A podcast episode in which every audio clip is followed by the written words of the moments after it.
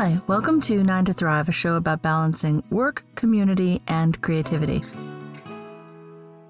For a little while this winter and spring, while we revisit our mission, we are going back and listening to interviews that we had with guests in the last year or two. We'll get to that in just a little while. Right now, what I want to talk about is relationships. It's interesting to me how little we ever learn about creating healthy relationships, improving our relationships, doing the work that really needs to be done. We sort of take them for granted. And it's interesting because a lot of our language is actually around relationships. Businesses cannot run without relationships, they can't run without trust. A customer has to trust you as a company to do what you said you were going to do and not make life worse for the people around the community. And yet, what we talk about, you know, building customer relationships, but don't actually have any idea how to do it because so often we're terrible at understanding relationships. We often learn our, you know, earliest relationships may or may not be healthy. And we have to fictionalize those relationships. And I think that's kind of the most fascinating part to me. As children, in order to thrive at all, we require some functionality of our relationships. And in having those as children, we learn what relationships are. Later on, we take that behavior for granted. But we also have to overlay, if, if we've been okay enough, we have to overlay those early relationships as normal, as healthy, even if they're not, because they are what we know. It's a lot like saying it's very difficult to describe water to a fish. You just are in it. How would you know there's anything different? Which is why we tend to also replicate less than helpful relationships. So, right now, today, this morning, this afternoon, this evening, right now, wherever you are, review maybe 10 of the people that come to mind right away, people with whom you have a relationship, whether it's professional or personal. And ask yourself which ones of these need to be improved? It is an interesting fact that has been studied to some extent that of all your friends and family, particularly friends, there is a large I, I, think they said it's 50%. I honestly it's a dynamic that's really hard to talk about, but there's there's about half of them that you're going to feel closer to them than they feel to you.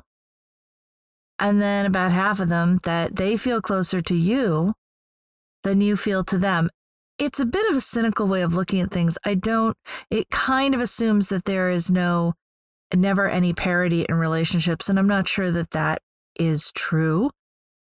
It also kind of discounts an idea that not just parity, but neutrality, that there may be some people that you have great collegiality with where the closeness is not really measurable or to be measured. So it may be one of those, or, you know, there are several studies on this, but they may be one of those things where the concept itself is imperfect. So testing for a concept that's already imperfect is going to be imperfect.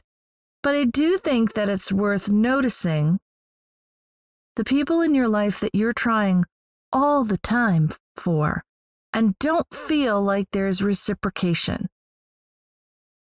The first piece of this, and I've had this discussion with many, many, many people over the years, is that reciprocation is not quid pro quo. It's not payment for your attention. It's not. It, it, it's funny when people go immediately to the almost far consequence of this, saying that if you don't get any reciprocity, if you want reciprocity, you're you're greedy in some way you're venial you're a bad person being in a relationship when all you want is something and i think that is gaslighting quite honestly i think that's the response of people who don't want to think deeply about their relationships, which is fine. Close ranks all you want, but you know, making other people doubt themselves over just observing these things. There's a good chance you're in relationships where you feel hurt all the time. So there's a couple ways to go on that. You can ask yourself if it's time to pull back a little bit on that, on what you give to that relationship. You can ask whether the hurt is made up. That's another fictional thing that we often do with relationships.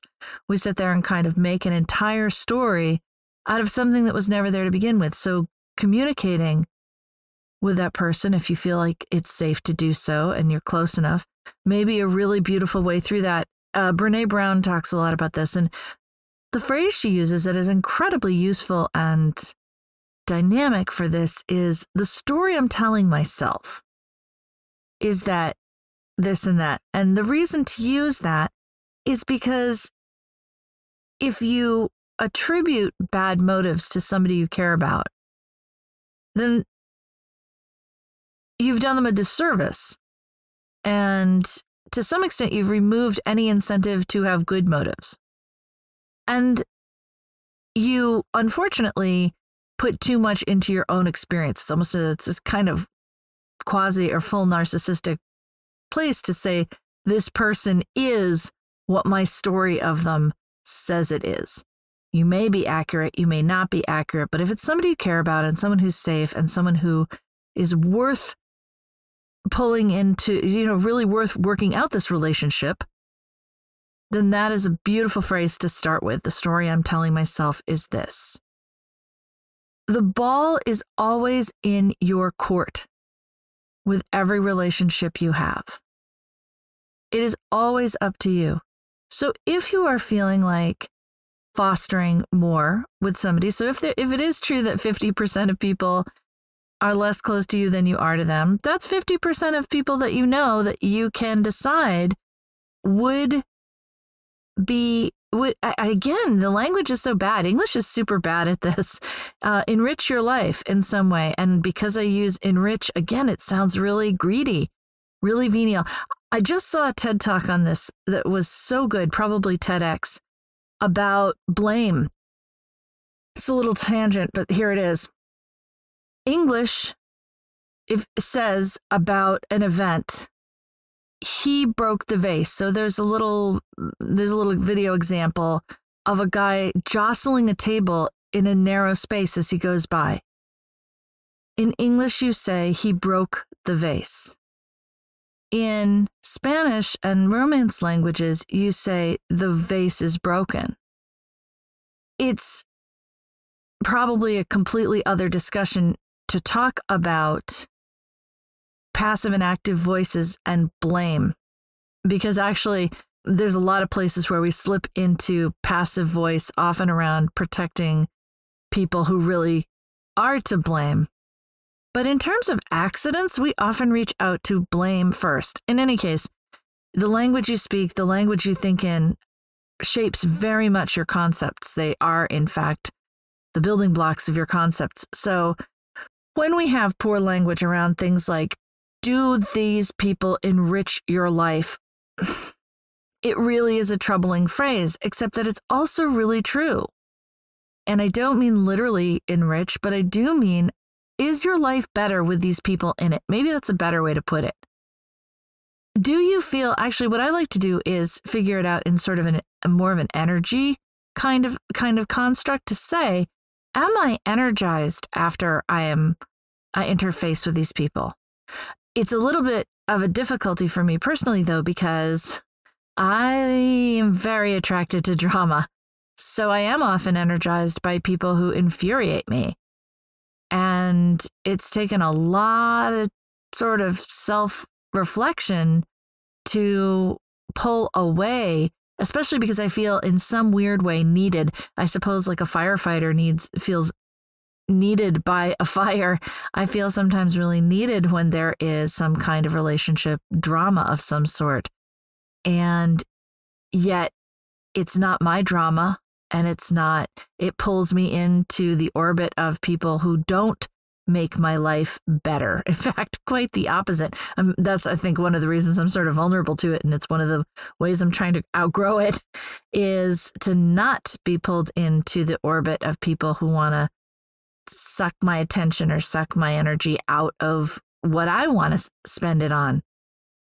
So, in those cases, you may have this at work. And there it gets very difficult because it demands your attention, and these relationships demand your attention, and we don't learn how to effectively deal with them.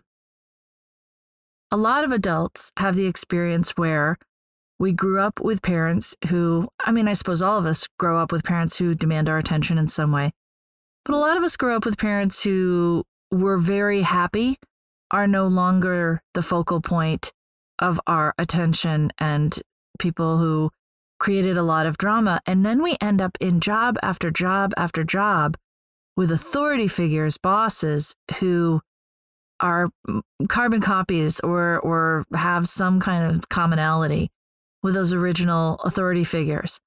It's really, really interesting. And the more blind we are to that dynamic, the more often it happens. I don't know why this is. It just seems to. So if you find yourself consumed with a bad boss, understand this. They're going to be how they are. It's up to you to figure out how you respond. One of them is the classic teach people how you want to be treated. That may end your job. If it ends your job, this is true with all relationships. If standing up for yourself and meeting your own needs ends this relationship, ends the job, ends the marriage, ends the friendship, then it wasn't a healthy relationship to begin with. People die from the stress of their jobs. They certainly die from the stress of their relationships.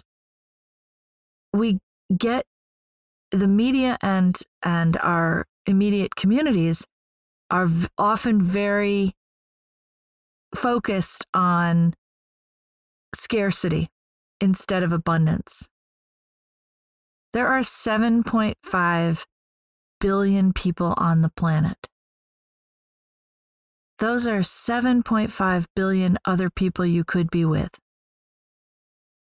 So, focusing on that potential, on that possibility, is going to be better for you in the long run than focusing on trying to fix whatever's wrong with this particular one and this particular person. And I know it's hard to hear it and it's hard to say it, but the same is true with jobs.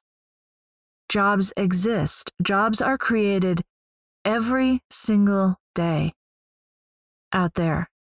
Jobs are lost, industries fold. It is a dynamic process. If you look in you know, I've had this many times where I've felt so desperate to keep a job because I was very scarcity focused with the idea that there would never be a job again, that if I lose this one, uh, it is, that's not the case. If you lose this one, another will appear. It will be hard to see it if you are very scarcity focused. And awful though it sounds, all of these things improve, the more you focus inward instead of outward to please others. So the more you focus inward and ask yourself, what needs pruning right now in my life? What what needs cutting off? What I think one of the most interesting things is is I grew up with these extremes all the time. That you don't leave a relationship unless that other person is actively doing you harm. And that is a terrible way to live. It hobbled me for years and years and years. That's not the question. The question is Is this relationship meeting my needs? And that is the one, the big, the question. And that's the question to ask of your job, of your friends, of your family, of your close relationships. Is it meeting my needs? It can be super tricky with those of us who were raised to not see our own needs. That's its own discussion.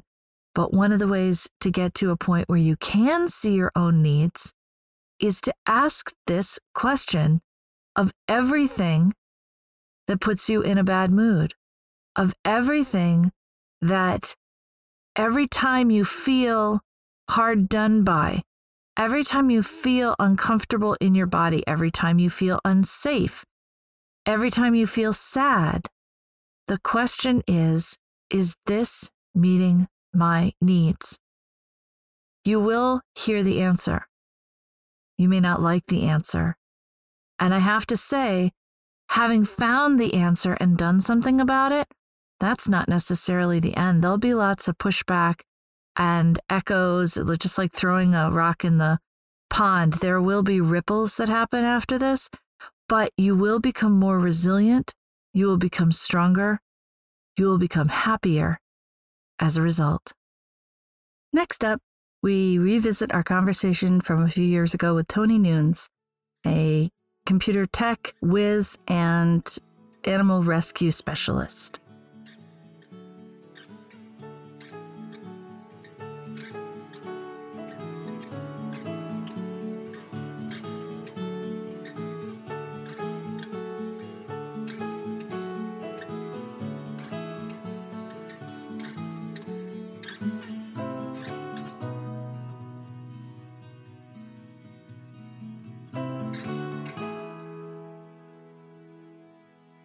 Today I'm talking with Tony Nunes, whose background as an actor has made him a fearless advocate for animals and a leader in management. We chat about how the higher up in a company you get, the more replaceable you really are, the business will run without you. And how necessary it is to tell the truth to people in power, giving them the choice to make substantial change or not. Talk about how we need to learn the skills to humanize each other, and how the cause dearest to Tony's heart is the duty of care we have to our animals.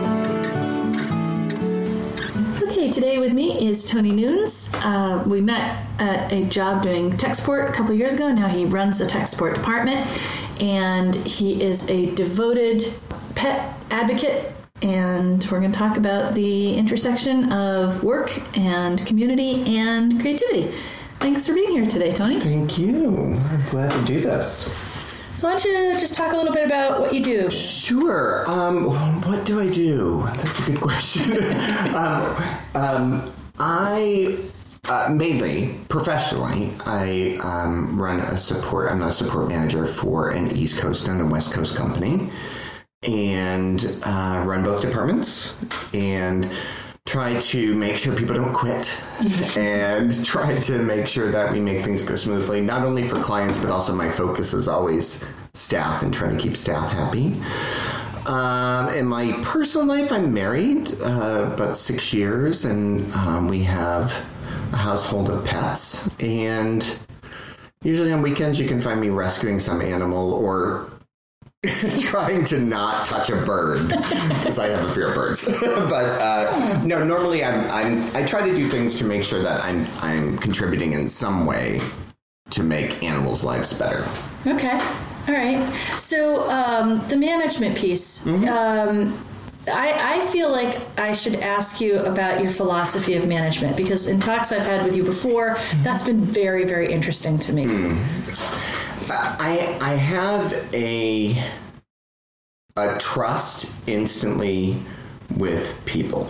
So I, I want, especially with people that, that work in jobs that other people would consider lower level jobs that are, you know, hauling the load. Um, I want to make sure that those are respected because it's been my experience that people at that level are actually the backbone of the business, and anyone above them could be fired and business would continue as usual. Mm-hmm. Like the higher up you get, the more uh, worthless you actually are in an organization. To be, I mean, it's true. It's true. You know, that's why like General Motors can like get rid of their president, it's fine, or you know, some large company, and then someone just jumps into that role and things continue because the backbone is still there, which is everybody that's probably an hourly wage person or everybody that's a lower salaried person. Mm. So I always start with the the idea that the most important important people are the people that other people at the organization might consider lowest level. Mm-hmm. And that's always been obvious to me. And I think it's obvious to even the people higher up. I think they know that, but it's a really strong manager that can admit that. Right. I was just going to ask about the strength piece because it seems Yeah. to me that if you if you take that line, then you are in almost constant conflict with everybody in one direction. Exactly, exactly. in the and you up are direction. right in the up direction, um, and uh, that's always been the case for me. I've always been in conflict with upper management in certain ways. I remember a, a job that I was at for ten years, uh, just before I moved back up to Massachusetts. Um, the boss wrote in my going away card, "I'm gonna miss my union boss." and I thought, I thought that's why she didn't like me, you know, because I would advocate for people that were actually doing the work. Um, and I don't care if I'm fired for that. I really don't care. I mean, I wish I cared, but I don't because I'll be fine. I'll figure it out. But uh, I, I want to always make sure that the truth, which uh, sometimes in a work situation, people say, oh, well, you know, perception is reality. And that's actually not true hmm. because I can perceive a lot. But when facts are in front of me, I have to bow down to those facts. And the facts always come back that the largest problem in organizations are the higher up people. Hmm. It's almost always the fact. Um, and I'm okay with telling them that they're the problem, hmm. even though I'm at a lower level than they are. It's interesting because I've been listening a lot. Have you ever listened or read anything by Simon Sinek? Yes, yes. So he's He- terrific. Number one, he's adorable. He is Have you seen adorable. picture of him? Yeah, he is adorable. Oh. I hope he's listening to this. You're adorable, Simon. He's adorable. Um, but the stuff that he writes about is really like that. that you know, he'll, he'll talk about how successful you know military operations are, and that and they will say a lot of times that they are there to serve the people that serve the ultimate client, right? Exactly, Or- or, exactly. You know, in the military, it's, it's going to Exactly. be a little bit different, but he. He's completely employed at all times, overemployed, going to places to teach them this management truth. Mm-hmm, right. And it's so interesting to me that it's almost a universally known and then not universally followed. Like I don't know how many times that lesson has to be mm-hmm. given and paid for, how many books have to happen before somebody says, "Oh, actually here in my business, Right, I right, need right. to like pay attention and not stifle the I need to actually support the people It's a my customers are the employees and the empl- and, and the customers we have are my employees customers. Exactly. You Exactly. I, th- there's never, it's never lost on me. And one of the things I, I said one of the first days I got my new job that I said to, there was, a, you know, three staff members that were now doing the work of seven people. And they were um, being ridiculed and, and not supported. And uh, in a lot of ways, they were becoming the scapegoat for poor management decisions. And I could recognize that right off the bat. In fact, anyone with half a brain recognized it right off the bat. uh, Right off the bat. But I noticed that the people that contributed to the idea that support or these folks were the problem were actually the problem. Yeah. So they had a really hard time recognizing that if you consider someone else a C player, you're actually a B player, right? Because a B player, an A player, would see a C player and know what they needed to to move forward. Right. So, you know, I was in a situation where someone was telling me all of your your your staff are C players, and it cracked me up because the person sitting in front of me obviously was a C player. Right. And I hate those labels on people, but when people are trying to use them, I want to let them know that I'm okay reflecting that back to you. You know, I'm okay saying, you think this, that's fine, but how dare you label people? But let me label you and see how it feels. Yeah, you know, it's like it's totally fine. Um, I also one of the first things I said to the staff was, I need to know what the thing is that when you wake up in the morning and you're about to get out of bed and come to work makes you go, maybe I should just stay home today. Right. And that's what I asked them. Right. I said, I want to know that thing that makes you say, I don't want to see these people. I don't want to talk to people. I don't want to, you know, listen to my boss. I said, I want to know that Right. because if I can change it, I'll change it for you.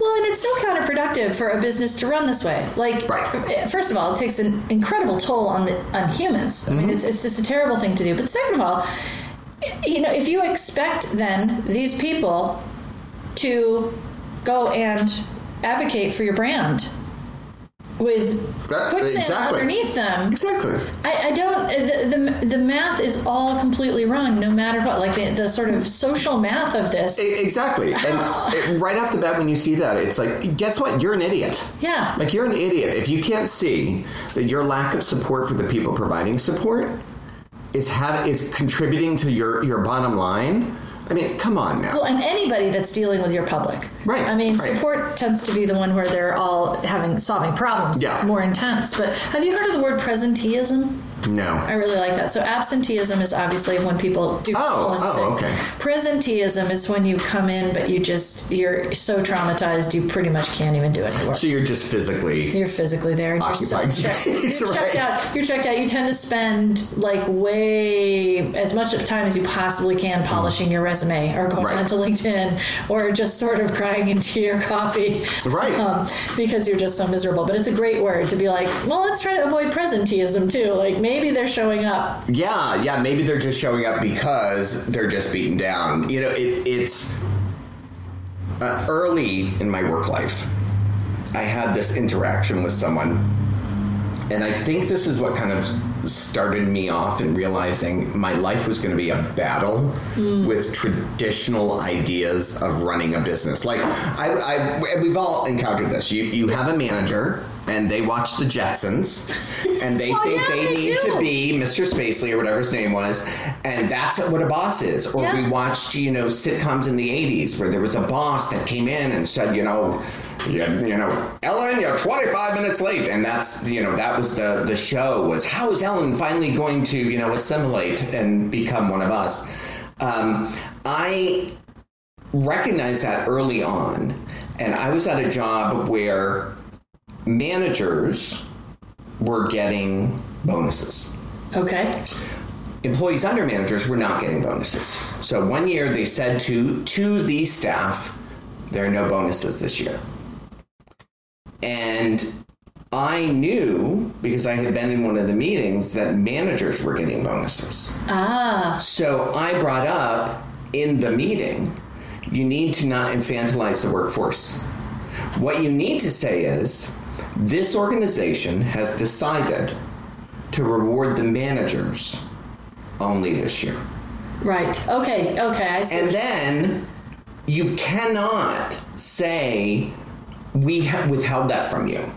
You know, you can. It's said- not like that's not going to come out. exactly. mean, It'll come out it'll and it will be more painful. Way uglier. So now what you do is you allow people to know the truth and they can decide, do I want to work for a company that would do that? yeah.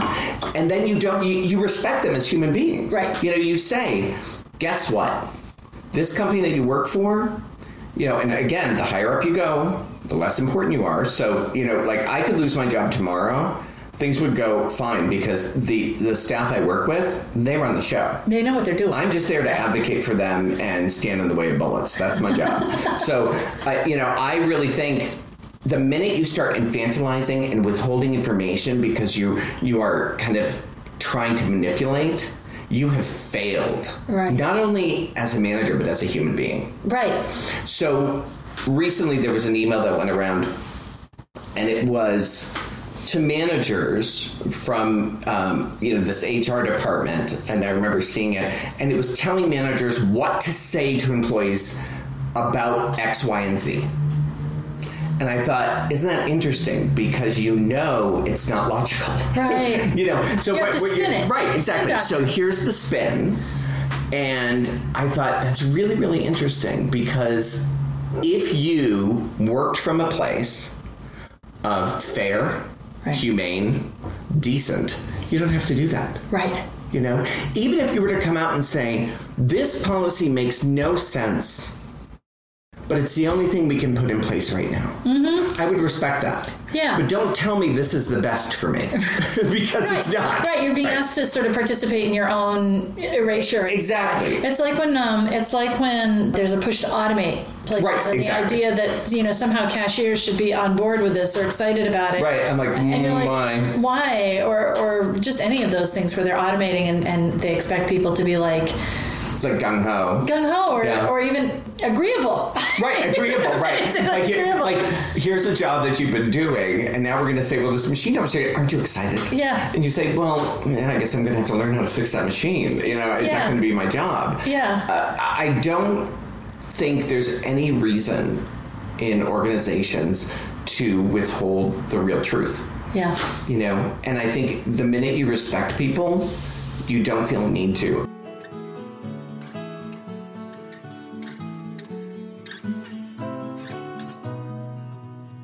If you're just joining us, you're listening to Nine to Thrive, a podcast about balancing work, community, and creativity.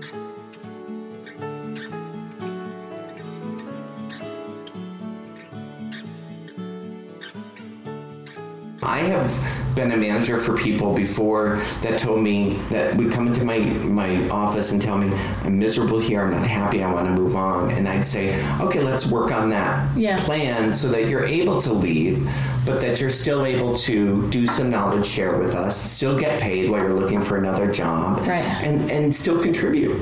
Right. You know, it's okay. It's interesting. I, I've um, I've been looking a lot at and trying to change how I talk about some of this stuff to be a little bit more about value and a little bit less about money. Because uh, I had a really good talk with uh, someone not too long ago about she was in negotiations with her boss and there was or with the HR at her place and the assumptions made by HR were one set of things. They never asked any questions and they assumed it was all about money. Mm-hmm. And halfway through the conversation, she sort of tw- twigged to it and said, "No, it's about the job title."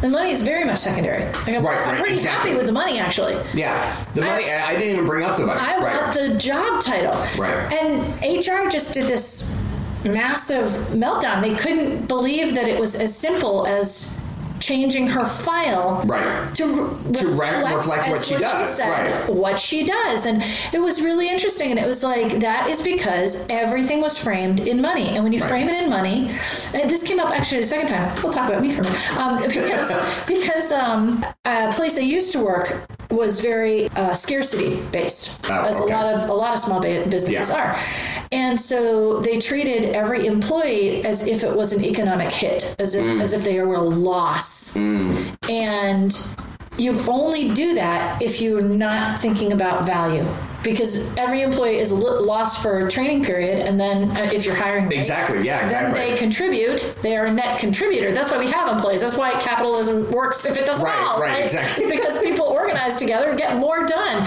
So the only way to rephrase that that i can think of is if you only if you talk about value. Will this person bring value? Do to, Right. and then from being here and getting their salary and getting their benefits and, and their data are they getting any value? Or is it so miserable that it's not worth any amount of money to Right, here? exactly. you know, and, and you and I were in a situation where someone was called us into a meeting and told us, "Guess how much you guys cost me." Uh, yeah, You know, remember, I that remember meeting? that when we worked together. Yeah, And um, uh, Yeah, what I phrasing. Guess yeah, how much guess how much you cost me. And and my response was was um, I don't cost you anything. You compensate me. Right. And when you have someone that My response was shock. I'm just I know, gonna I know, you were my silent. shit was on the ground, and then you said that, and I was like, yeah, what he said. Yeah, what he said. um, but uh, you know, uh, all I kept thinking was, you know, my husband and I run a small business. I help him, you know, when I can. Um, I would never think of turning to someone and saying, "Guess how much you cost me?" because of the value someone brings Right. is immeasurable to their salary. So when when that was said, that was a really clear message for me that this person number one shouldn't be in the position that they're in Right. and number two was warped Yes. in a sense of not understanding that that's inappropriate Right. Well, that's true. Socially, It's it was wrong. Yeah. and how much that person was costing that's even interesting. saying that That's interesting. You know, yeah, so, because certainly certainly the result was not uh, more focused on or devotion right No, Yeah, no, yeah, the yeah, result was what does my like- CV look like? Right, How's exactly. my LinkedIn looking? I was like, do I like that font on my CV? I think I applied for grad school that afternoon. You're like, I'm not going to use Comic Sans. I'm out here.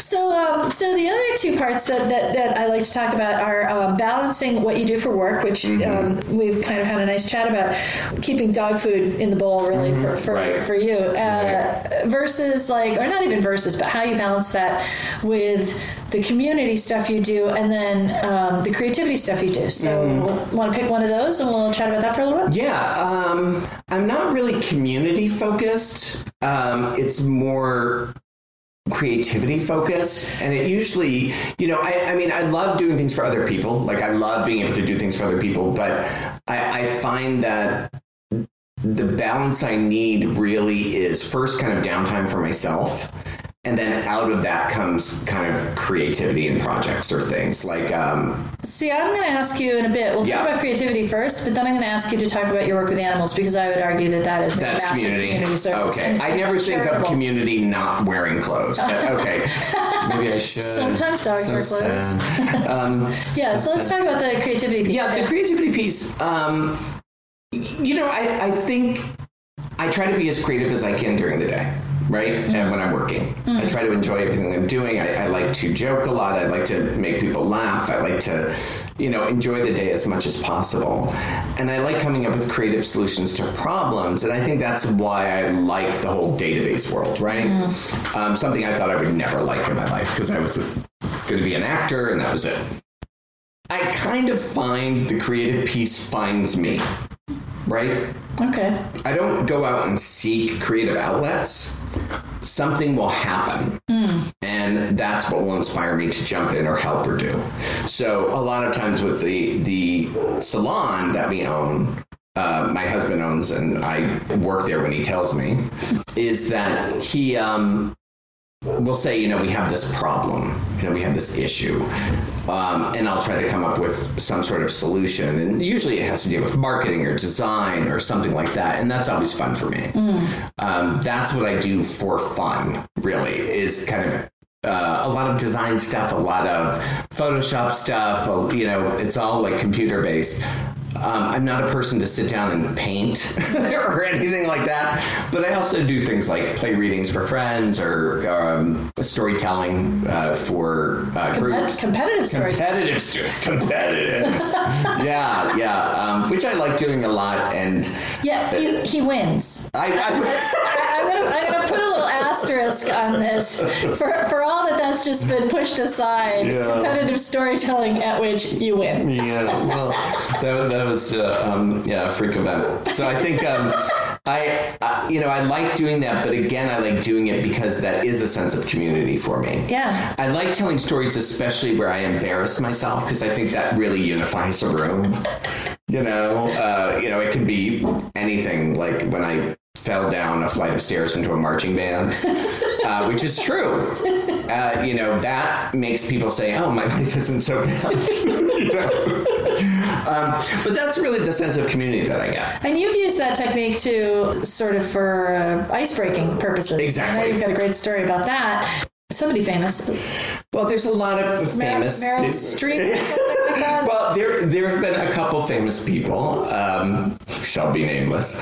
Um, oh yeah, I didn't see Meryl Streep's name at all. no, um, that you know, in in meeting, I would be very intimidated by. Let, let me give you. I'll, I'll give you a toned down version, not a famous version, but there was a, a person that I worked with that was brilliant, and uh, I had just started at this job, and he was just so brilliant, but he was also very very serious, and he always looked like he was at a funeral, and um, I thought, you know what? I have to humanize him somehow because everyone's putting him on this pedestal. So after a meeting, I ran over to his desk and I said, "Hi, listen. Um, I think you're brilliant, uh, and everything you do is brilliant. I need you to tell me something you are horrible at." and he jumped at the chance as if someone had been he'd been waiting his whole life, and he said, "I cut vegetables very slowly." and I thought, thank God. I, I was like, you know, that's not really great, but I'm going to take that one. If you think of a better one, let me know. But to just be able to tell people that you know, we all can connect in some way. Right. And I use that at work and I use that outside of work. That that to to I try to dumb down the human experience to things like being embarrassed or falling in public. You know? Tony, tell me something you're horrible at. Oh God, there's so many things I'm horrible at. Do you know what I'm really bad at? Um, I can't figure out. this is so sad. I can't figure out how much something is if it's on sale. like it'll say 25% off and be like, that could be anything. like as if there's a mysterious potion to figure it out. Um, and I always turn to my husband, like, what, how much is that? And he's like, well, it's a hundred dollars. so 25% of that, Tony, would be, and I'm like, 13? Like I just can't do it. I can't do it. Um, so I can't do that. Um, I'm also not a good gay boy. Like I'm just not a good gay boy. Like I'm really bad at it. Like I, I didn't I just- realize there was a checklist. there is a checklist. I'm really bad at it. Like I can't do the thing. Like I'm, I can't stay up past like nine thirty. I just, I'm just, you know. But I'm over thirty now, so I'm invisible to any gay person under thirty. So it doesn't matter. All right, so that's uh, so that's the creativity part. Uh, what about uh, yeah, the community part? Because really, I, I want to make sure we get to some talking about what you do for animals. Yeah. it's a big part of your life. It's um, it's very similar to work. It's speaking for those that can't speak, you know, or or are afraid to speak. Um, animals have always been really, really important to me. Um, I grew up in, you know, we always had a pet. Um, and I didn't have a lot of friends growing up. Um, so it, it really was my focus. You know, if I had to do it all over again, I would be a veterinarian. Absolutely. Oh, that's interesting. Yeah, I would. If I had to do it all over again, I'd, I'd smarten up. Um, There's but still time. The- just putting that out there. yeah, yeah, I'll be a 70 year old vet. Um, I think animals. Uh, one thing I could never understand was animal cruelty. I just couldn't understand it. I didn't understand how someone could look at something and say, "Oh, I can hurt or destroy that," and then go through with that. Um, I'm proud of everything illegal I've done to help animals. What's illegal for ha- helping animals? I, I this is horrible um, for the person, but not me. Is uh, I've uh, you know I knew that there was a dog being abused. Everyone in the neighborhood knew it. Um, it, I reported it, you know, and uh, sometimes it's a very base level for animal care. You know, if they have food, water, and shelter, that's it. It doesn't matter if they're being screamed at or they're terrified all the time or whatever. So I just broke into the person's house and took their dog. Now, listen, I'm going to deny that if anyone repeats it. yeah, it's completely exactly, completely Yeah, anonymous. yeah. Uh, would I do it again? Absolutely, absolutely. Please arrest me. I don't care. But but the simple fact of sometimes we have to look at a, a situation in its entirety and take action outside of our norm and what we're comfortable with, and that's what animals force me to do. So I, like I told you, I have a fear of birds. I um, one time was in a car and someone in front of us struck a seagull, and the seagull was hit and injured and on the side of the road. And I told my boyfriend at the time to pull the car over. He pulled the car over. I ran over. I grabbed the seagull. The minute I touched the seagull, I started screaming at the top of my lungs because I was so afraid and ran back to the car screaming the entire time.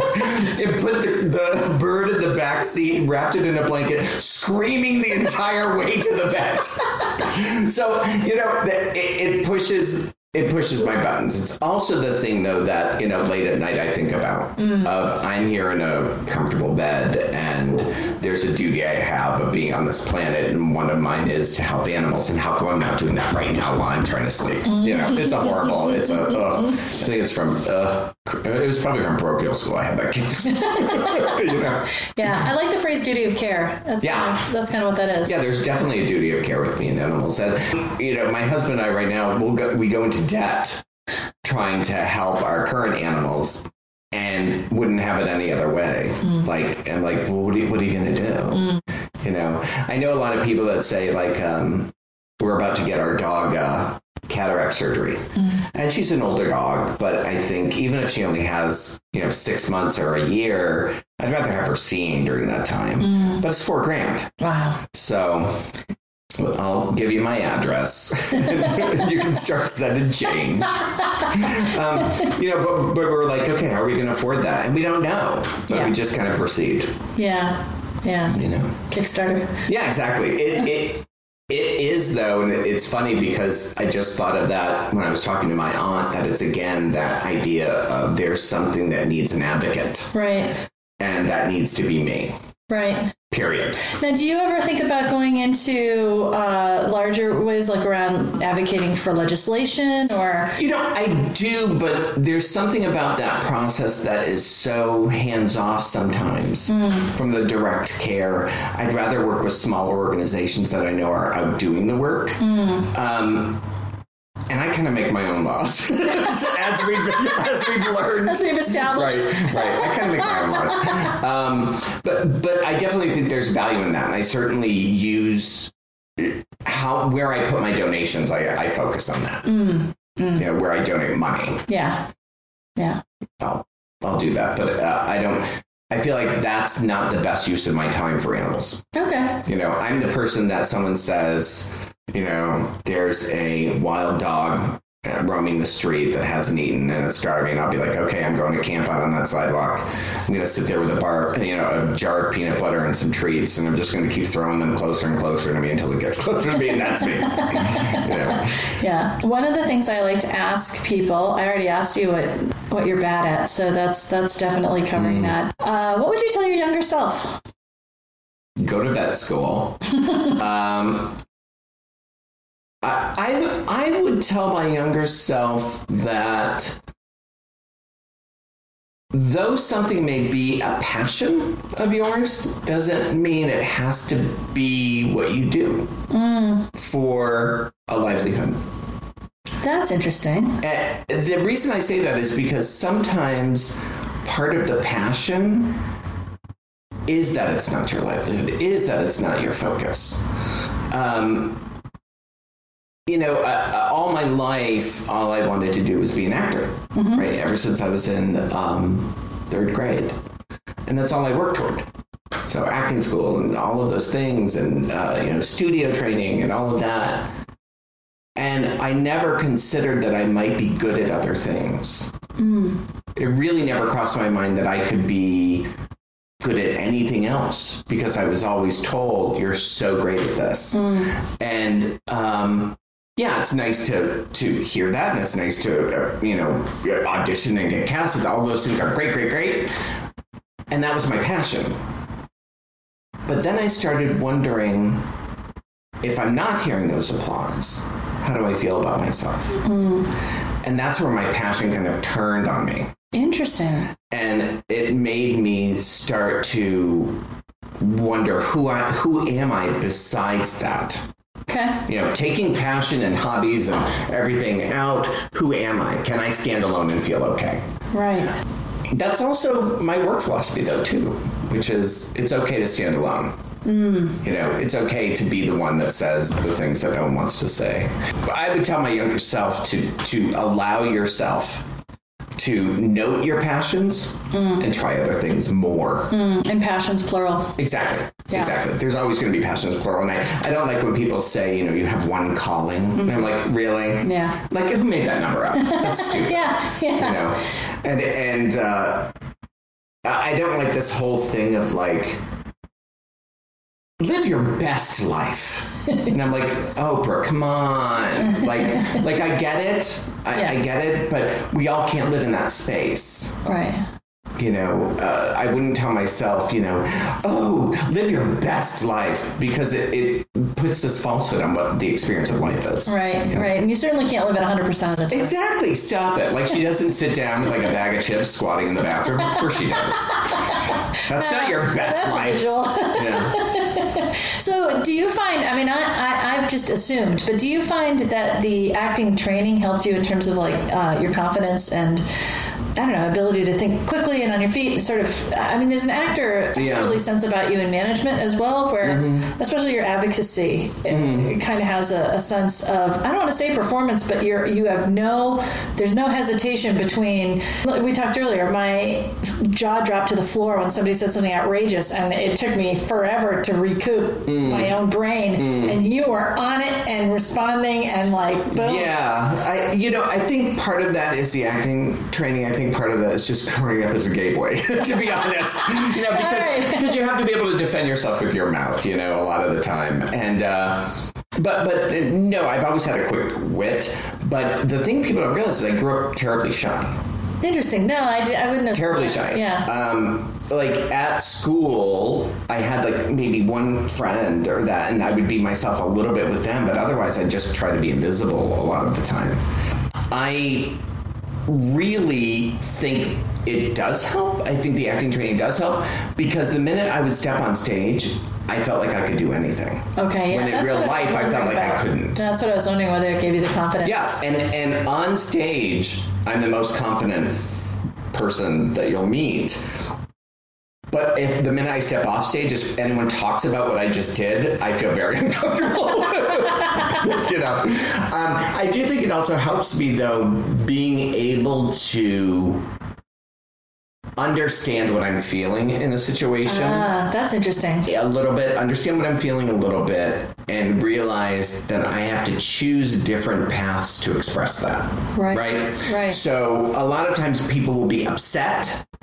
And at a work situation, they'll start crying, Right. or they'll start, you know, Right. and that's and that's a valid thing. But that ha- often doesn't help the person get what they really need or want. Oh yeah, right? yeah, yeah. No, Right? yeah. So And it, it- spirals on them too. Like once once you have that reaction, and now you're aware that you're having the reaction, now you feel worse. Exactly, exactly. You're like, ago. oh no. And the minute I notice like I'm getting infuriated by something someone's saying mm-hmm. or whatever, I have to take the path of, which you do in acting, of make it interesting. Mm. So how do I make what I'm feeling not blunt force? How do I make it interesting? And often that that means letting the person talk it out until they pretty much hang themselves. you know, to where to where you're just like, I'm just going to be patient. I'm going to just keep asking questions. Right. I think that's been probably the most helpful thing because I think it taught me more uh, emotional intelligence. Okay. You know, that I really needed to be taught. Yeah. Because in acting school, you're taught, you know, wear it, push it, you know, find it, do it, follow it. And then you're, you're sitting in a job where you're like, I'm angry. I should show them how angry I am. Ah, and yeah, it's yeah. like, no, you can't do that. you know? Yeah. Have you ever thought about hanging out your shingle and doing management training and coaching consulting? Uh, yeah, yeah, I definitely would. You know, I have I consulted for one company that um, wanted me to come in uh, because they were having morale problems, right? Right. So uh, it's a it's a good area for me to, to look at for people because I'm blunt and honest, and you know, we'll say it. And I, in the contract, had the agreement that I could name names of who I thought were causing the morale problem. And everyone agreed and signed it and whatever. And when I did my presentation, I pointed to the two top managers and I said, You are the problem. Okay. And everyone was shocked and, you know, appalled and they were upset. And I said, Yes, it is upsetting. It's okay to be upset. Um, but the fact still remains that you're the problem. Right. So you get to decide do I want to change that? Because if I'm dragging everybody down, I would want to know. Right. Like, it's okay that I'm not perfect. Like, that's fine. Um, that kind of consulting, I think, is really, really valuable. But often people that buy consultants want to hear what they Yeah. say. Yeah. They don't want to hear. They don't want to hear the real thing. Yeah, I, I one time had a consultant. We, we were uh, at a job I was working. They were getting paid thousand dollars a day. Okay, a day. They worked for the organization for about six months, right? Chunk of cash. The first day the consultant started, I had listed out what I thought the issues were and what the resolutions were, and I handed it to her in our discussion. That was her final report. Oh. was my list. Oh, oh, your list, six With- months of exactly, YouTube. exactly. the- With oh. my suggestions, Wow. um, but it was on colored paper. The paper was gorgeous. Well, then I don't see Oh, where look I don't see where you're coming from at all now. It was hers now. It was hers. She made it out of pulp. Um, no, and and that sent me reeling because here here they were spending the money that they could have just been giving to employees that were working there that actually knew what they were talking about, and I learned from that right off the bat. Of I'm never going to call a consultant in if I'm not able to reward the people that work there. Right. Period Right. ever. You know, and, and consultants are great to touch base with. I don't want a consultant coming into my work, talking to employees. That's my job to figure out. Right. No, I was thinking in terms of when you have a place and that something is wrong and have someone come in and say, Yeah, "It yeah. is- I think for is problem solving, yes. you." Yeah. Uh, and this is how you can change it. Right, right. And, and I like doing that. or management training. So, Yeah. you know, step back and think of these things because it's really, it, it's funny. It's it's what it's what is good for business, and it's Mm-hmm. what businesses all say they want. Yeah. Yeah. And, And, and, sometimes they really do want it. Sometimes they really do need to do change management. And, and I think that's it. That gets into the is perception and, you know, reality and all of that of like, is what the company's really asking for what they want? Uh, you know, you and I had talked about dignity at yeah, work. yeah, dignity. And and when you brought that up, it really made me think about it. That It's another time we went out to lunch and talked dignity that's at right. We, tou- we touched dignity, um, and, and it really made me think. Wow, that is what I'm always battling for. Yeah. For people, like I don't care if people hate me. That's okay. I don't care if they don't respect me. That's fine. I'm still just going about my work and doing what I have to do because I'm really not there for them. I'm there for the team. Right. I'm there for the people that I'm managing. right. Um, so I don't really care how others think. Yeah. You know, someone can be like, you know, I think you're a horrible manager, and you know, if they're another manager, I'll be like, congratulations, you have thought. Well, the interesting things, thing about dignity is it's not a zero sum game. Uh, Yeah, exactly, So if you're exactly. like on the side of dignity, that actually benefits even the people that are being abusive. Everybody, You- you're everybody will win too. with dignity, right? Everybody will win. Yeah. And you get dignity, you get dignity. Let me circle back to Oprah. Oh, Tony, thanks so much. Thanks for your time. Oh, thanks, thanks. Um, yeah, let's do it again sometime. Oh yeah, I definitely will. And if you hang out your shingle as a uh, as a coach, I will definitely put your link in. The Oh my. God! Of course you will. Thanks.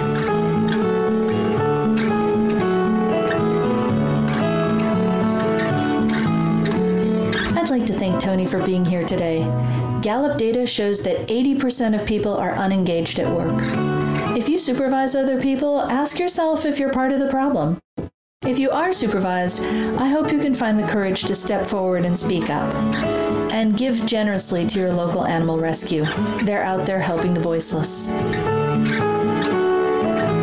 That's it for this week's 9 to Thrive podcast. Be sure to visit working9tothrive.com. That's with the number 9 to access links, info, and to join the conversation.